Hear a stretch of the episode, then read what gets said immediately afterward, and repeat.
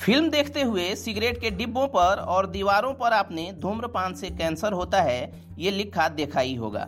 साल उन्नीस सौ सत्तावन में आज ही के दिन इसकी वैज्ञानिक पुष्टि हुई थी। दरअसल उन्नीस के पहले अलग अलग देशों में फेफड़ों के कैंसर और धूम्रपान के बीच संबंध पता करने के लिए कई रिसर्च की जा रही थी।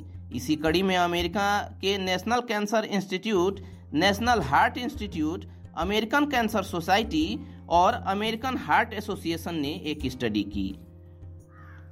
इस स्टडी में फेफड़ों के कैंसर और धूम्रपान के बीच संबंध पता करने की स्टडी उन्नीस से 1955 तक अमेरिका के एक करोड़ सत्तासी लाख सात सौ तिरासी पुरुषों को शामिल किया गया।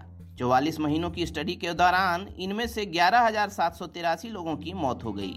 इन सभी मौतों की जाँच पड़ताल के बाद आज ही के दिन ये स्टडी पब्लिश हुई। स्टडी में खुलासा हुआ कि इन लोगों की मौत की एक बड़ी वजह धूम्रपान भी है।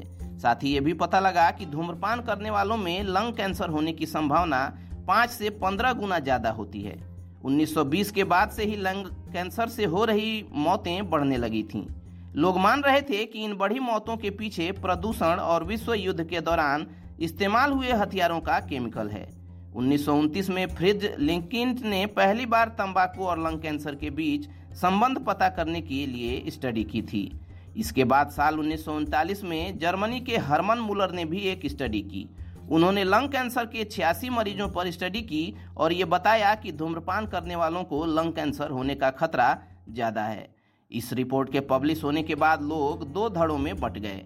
कई लोग हेल्थ को ध्यान में रखते हुए तंबाकू उत्पादों पर बैन करने की मांग करने लगे। वहीं दूसरी ओर कई लोगों ने इस रिपोर्ट को मानने से ही इनकार कर दिया। दरअसल, उस समय पूरी दुनिया में सबसे ज़्यादा तंबाकू की पैदावार और निर्यात अमेरिका ही करता था। इस वजह से अमेरिका की अर्थव्यवस्था में तंबाकू और तंबाकू प्रोडक्ट का खासा योगदान था। अमेरिका के आधे से ज़्यादा पुरुष सिगरेट पीते थे और लाखों लोगों को इससे रोज़गार भी मिलता था। तंबाकू प्रोडक्ट से होने वाले नुकसान को देखते हुए कई देशों ने अलग अलग प्रतिबंध भी लगाए हुए हैं। चलिए दोस्तों, आज के इस पॉडकास्ट में इतना ही। मिलते हैं अगले पॉडकास्ट में। तब तक keep searching for knowledge and try to be a kind person